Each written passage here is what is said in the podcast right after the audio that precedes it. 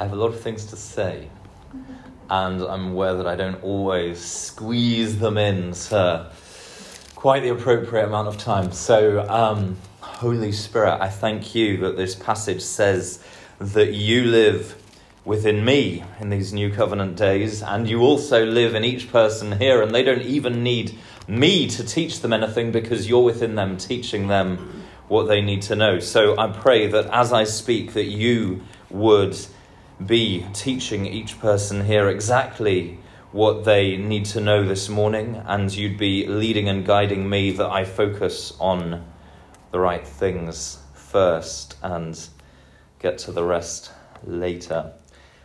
The main point in what we are saying is Jesus. This is what the book of Hebrews is all about Jesus. That in Jesus we have everything that history has been waiting for, and we need to not be distracted by any other voices that would call us to anything except Jesus. There might be people saying, there's, there's a prophet speaking who has this amazing gift of the Holy Spirit. Don't, don't bother going to church this morning. Go and hear that other. There's, there's someone who's, there's signs, wonders, and supernatural things happening. There's a prophet. But, but Hebrews says, well, in the last days, God spoke through prophets. But in these days, God has spoken through Jesus. And so we can all be prophets. Or, or maybe, maybe the, the distraction is, well, there's this incredible priest and this incredibly elaborate ceremony, and, and that's what, what we need. But Hebrews says, no, Jesus is our high priest, and he's the one interceding for us in not just some beautiful temple or cathedral, but in heaven itself. And through him, we have access into the very presence of God. Jesus is the only one we need. And if you were a Jew, a Hebrew, like the letter to the Hebrews was, was written to, then you might be wrestling with quite a different struggle to maybe the one that is our struggle as 21st century Christians. So I'm going to try and go through this passage and try and help us understand what the point was for the Hebrews receiving this letter from whoever it was who forgot to sign his name. He probably didn't need to because he had given it to someone and they'd be able to tell them who wrote it. But all of us, we're wrestling each week as someone different comes to preach saying, Well, I don't know who wrote Hebrews. Sorry, maybe it was Paul, maybe it wasn't. Um, but yeah, so, so for these first century Jews, well, from a Christian perspective, the first century, because we start counting history again from the moment that Jesus was born. But from their perspective, well, Moses was this incredible person who had set the Israelites free from Israel and then given them the law of God and, and transformed them from just being slaves to being a nation, a unique nation chosen by God to demonstrate God's ways to the world. And Moses had given them this, this pattern for how to do life with God's presence at the center with the tabernacle there and the sacrifices morning and evening, the lamb being slain, and then the, the smoke going up from the altar, and God Himself in the wilderness being there in that pillar of smoke. And then when the pillar of God started moving, the Levites would quickly say, Okay, quick, boys, we've got to pack up this tent and follow the presence of God because He's leading us on. And so for 40 years. They're in the wilderness trying to catch up with the presence of God. And occasionally God would stop and they'd stop, maybe for days, maybe for weeks, maybe months, even years. And then suddenly God would start moving again. They'd pack up this tent covered in gold and all these precious materials that they'd brought out from Egypt. This beautiful, beautiful tent reflecting the glory and the beauty of God in the middle of this harsh and barren wilderness, is this really vivid picture of the contrast between God's glory and our human frailty. And, and they had that pattern of what God is like, and they had the presence of God dwelling there over the Ark of the Covenant, which was hidden in the most holy place in the tabernacle. But then then the, the Levites would pack it all away, and the Israelites would see there is the ark, this golden box in which are the, the two tablets of the Ten Commandments. And the Levites would get their, their rods and put it through those little loops in the box and put it on their shoulders and carry it forward. Make sure no one does anything not according to rules, because to the rules that God had given, because God is terrifyingly holy. And there were times in the wilderness when people didn't obey God and terrifyingly swift discipline was exercised on Israel. And Moses leads the people of Israel through the wilderness. But Moses himself is not obedient enough to God's law to be allowed to enter the promised land. And so 40 years come to an end, and he himself has to say, Sorry, Israel, I can't go with you, but I'm going to give you one last exhortation to obey God's law. Because if you obey it, you will be blessed. So blessed. But if you disobey it, you will be disciplined, you will be punished. And if you still don't turn back to God, things will get worse and worse and worse. Moses gave them these promises that if they obeyed the law, they'd be blessed, but if they didn't, they'd be cursed. And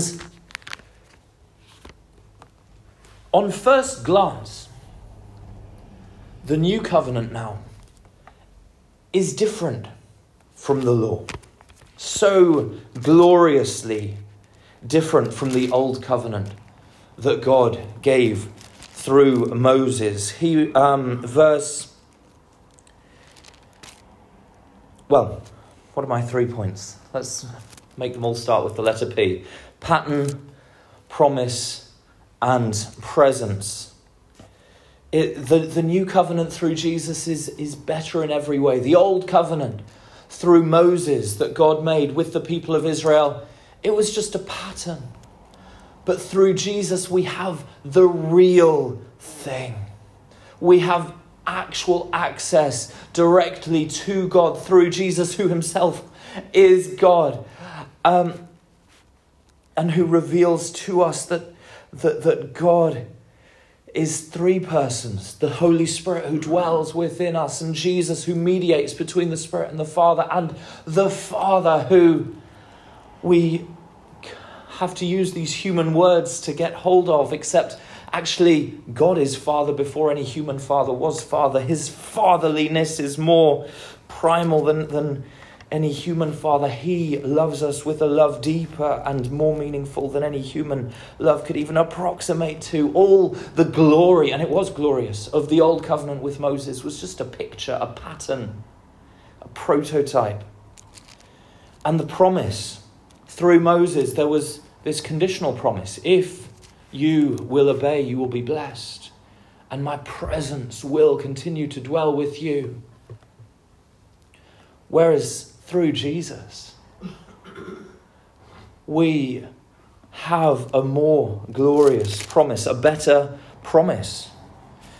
Hebrews says the covenant he mediates is better since it is enacted on better promises. Jesus came and was slain and died for us on the cross, like those lambs that were killed in the law of Moses morning and evening to be sacrificed, or whenever the Israelites had some other sin that they had done and they came to the priest and said, Oh, I'm sorry, I've broken the law. And so the priest would look up in his copy of the scrolls that Moses had written down, okay, what law has God given us for this transgression of the law or for this?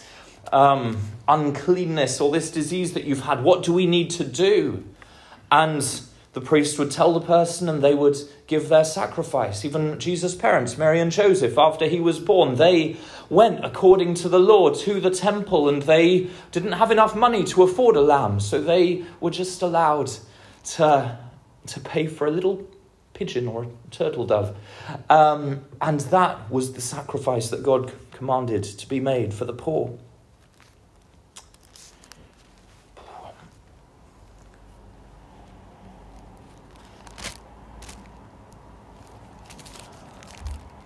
Pattern, the promise, and the presence. God's presence was there in the Old Covenant. This glorious cloud, they saw it as fire by night and as smoke by day.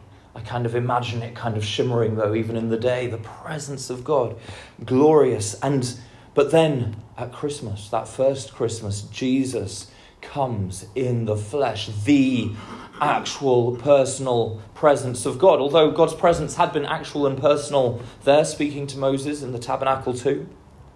But now, as a human, Jesus came and he lived and he, like I said, he obeyed the laws that Moses had given to Israel.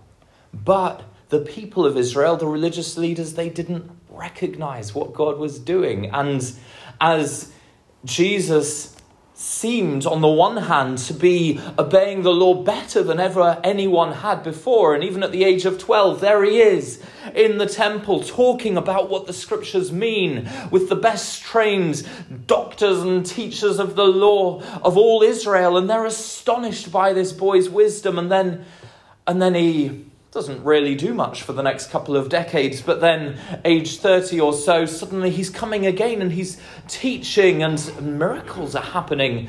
And yet, he's getting into disputes with these religious leaders. When someone gets healed on the Sabbath, is he working and breaking the Sabbath as someone whose job is to be a healer? Or is it that actually the Sabbath is the most obvious day to celebrate God liberating someone and for someone to get healed. And little controversies like that begin to provoke the question Jesus, who are you? Who do you think you are? Do you think you're above the law? Do you think you're greater than Moses? To which the answer is yes, Jesus is greater than Moses, but no, he's not above the law. Exactly, the law Jesus says in Matthew 5 in the Sermon of the Mount, none of the law, not even a jot or a tittle, not even the tiniest little word or even letter of it will disappear. It will all be fulfilled. And he fulfills the moral requirements of the law, but he also fulfills the prophecies of the law. And he was crucified. And this was a riddle to someone who knew their law as a Jew, like the Pharisee Saul of Tarsus was, because he knew that if someone was hanged on a tree, that was a sign that they were cursed by God. And I've forgotten the verse, but if I was the apostles, well, if I was Saul of Tarsus, I would be able to tell you exactly where it was in Deuteronomy that it says, Anyone hanged on a tree is cursed by God. How could Jesus be the Messiah if he was cursed by God. But then Saul, the Pharisee, encounters the risen Jesus. And he's forced to reread his whole Bible in the light of the undeniable truth that Jesus is God, the Son, come to die for our sins and who rose again from the dead. And, and so his whole understanding of the law is reconfigured through his revelation of Jesus. And he realizes that, that, that what Moses had said, if you obey the law, you'll be blessed, but if you don't, you'll be cursed. Well, actually, that was only half of what Moses had said. Um, and here in Hebrews, the writer of Hebrews goes back to Jeremiah chapter 31 to talk about the new covenant, where God says, I'm going to make a new covenant that won't be like the covenant I made in the day when I took my, your fathers out of Egypt, for they did not continue in that covenant and so I showed no concern for them. Except God, when He says, I don't care about you, He actually does still care about you. He's just trying to get your attention. And the interesting thing is that before there was chapter 31 of Jeremiah, there was chapter 30 of Deuteronomy. And Moses, actually, in his speech at the end of his life, after he's taken the Israelites through the wilderness for 40 years with the tabernacle, with the law, trying to teach them what it means to be a moral nation where, where morality is, is true and revealed and grounded in the character of God, not just in the whims of some Pharaoh, some king who's above any criticism. When Moses makes his final speech, there, as the wilderness, as the Israelites are at the edge of the wilderness, about to cross the, the Jordan into the promised land, he again gives them the law, and Deuteronomy means the second law, the second giving of the law. But as he's getting it to the end, chapters 28 and 29, he, he talks about how they will be blessed if they follow it, and they will be cursed if they don't follow it. But then he kind of slaps his forehead and says, You know what? I know you're not going to follow it. I've been with you for 40 years. I've been with you, doing everything I can to help you understand God's nature, His character, that He's gracious and that He's merciful and that He forgives iniquity and transgression and sin. But He cannot just clear away injustice and sin, He has to do something about it. And there's a tension there that Moses never quite resolves, actually, but we'll come back to it. Moses says, I know you're not going to fulfill the condition of the promise that's there in the law.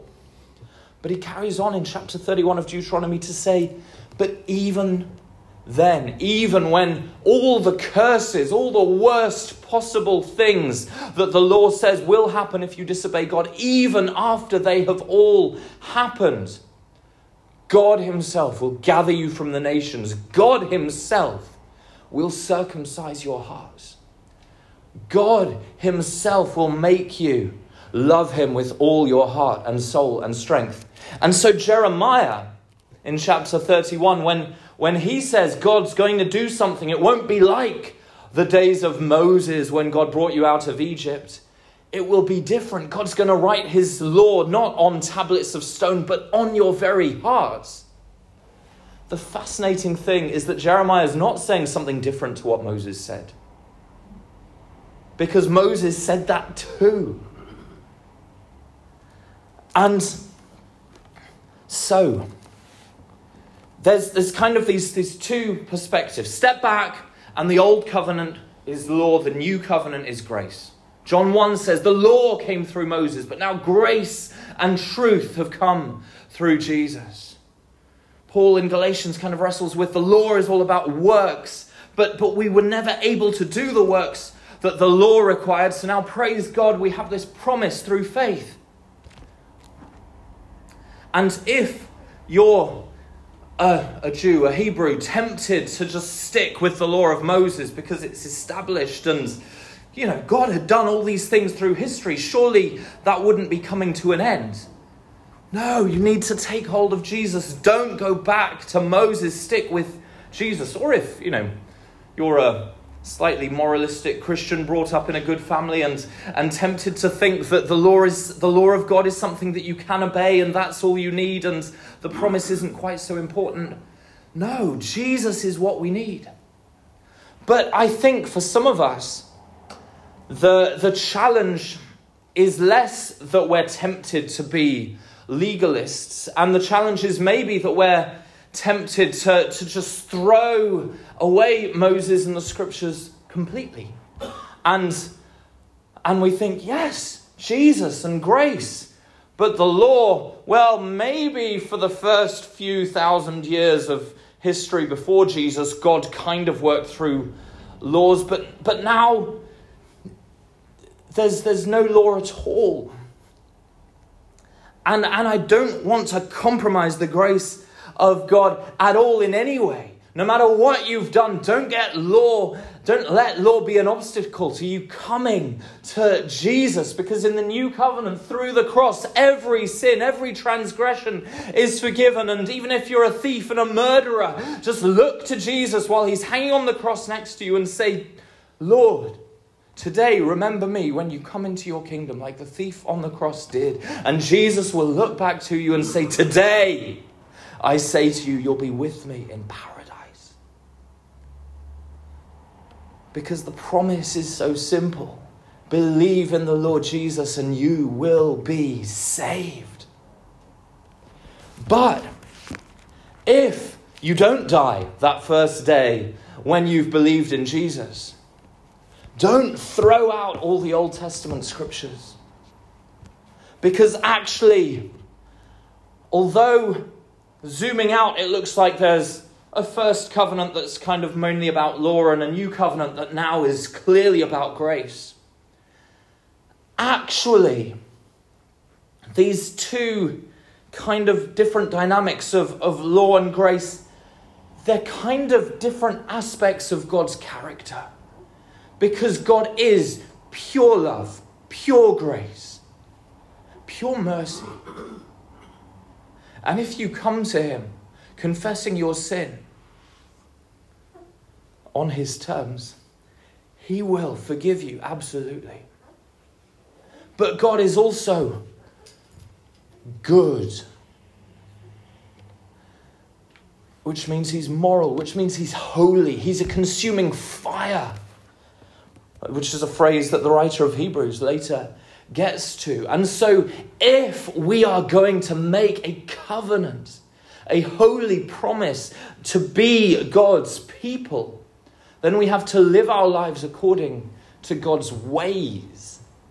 And so, Jesus comes and the main message that he preaches, at least initially, is this the Sermon on the Mount.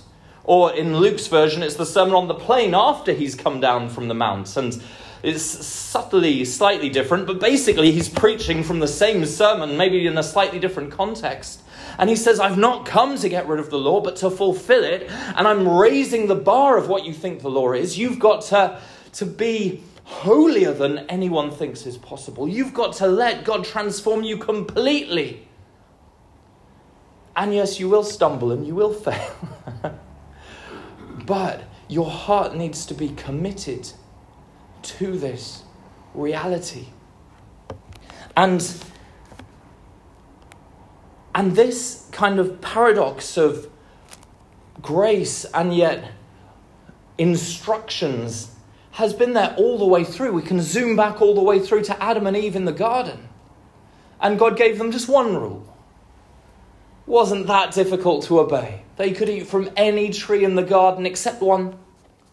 But the serpent comes in and says something that causes Eve to then eat and then give to Adam, and they eat. And when God comes to meet with them in the evening, they have died spiritually. They have sinned, and the wages of sin is death. And God had said to them, In the day that you sin, you will die. But physically, He didn't kill them. Physically, He clothed them with animal skins, which meant an animal had to die. And Hebrews says, without the shedding of blood, there's no forgiveness of sin. And yet, from that point, humanity has been spiritually dead and so, faced with a God who's gracious yet holy, we don't understand grace, but we kind of understand rules, and so we think it's all about rules. And God's been slowly making covenants Adam and Eve, then Noah, then, then Abraham, then Moses, then David, then finally the new covenant through Jesus, which in one sense makes every covenant before it obsolete. But in another sense, well, actually, I like the illustration of the tape and the CD. And maybe now you're Spotify on your phone and your whatever it is. Maybe now that you've got Spotify, you can throw away all your old CDs or your tapes. Or maybe you don't want to. But if you, but the thing is it's not exactly about the, the container of that music. The point is the music. And if all the music that you want to listen to is on those old tapes and you can't get it on Spotify, or if you could, they'd you know stick an advert between every song to try and persuade you to sign up for their premium service. You maybe want to stick with those tapes because it's not about the tapes, it's about the music. And it was never about the outward rituals of tabernacle and law, it was about being God's people. Even now in the new covenant, we have a church congregation to come to, and we need certain rules for how we do things. who's going to get paid by the church and how are we going to fund this building to keep it warm enough or you know we need things to, to address these things or even for us as a nation a nation in which for more than a thousand years there, there have been christians trying to work to, to bend the laws of this nation in a slightly more godly direction and sometimes God's people have succeeded and sometimes not. And sometimes, maybe through succeeding, maybe they've accidentally made things worse because, you know, the road to hell is paved with good intentions. And when we come back to the Old Testament of God's, the story of God's old covenant people, we find that God was still saving people through faith. Abraham was still saved through faith. Paul makes a lot of this, but the writer of Hebrews, even if he's not Paul, agrees. And when we get to Hebrews 11, we'll find a long list of heroes of the faith. And they're all old covenant heroes. And so, if we want to, to understand how to lead our families or transform our nations or whatever it is, where do we find examples of people who are in a, a nation that kind of knew God but was kind of casting off its godly heritage? Where do we go to? Well, Jeremiah might be a good example. But on the other hand, our reality is completely different. Because Abraham, Moses, Jeremiah, they didn't have the Holy Spirit dwelling in their heart, written on their heart in the way that we do even as the Spirit was in some way resting on them, inspiring them to write what is now inspired Scripture. And nothing that you or I write is going to be added to the canon of inspired Scripture. And yet, there is a privilege that we have that they never had. So, hopefully, I haven't confused you um, too much.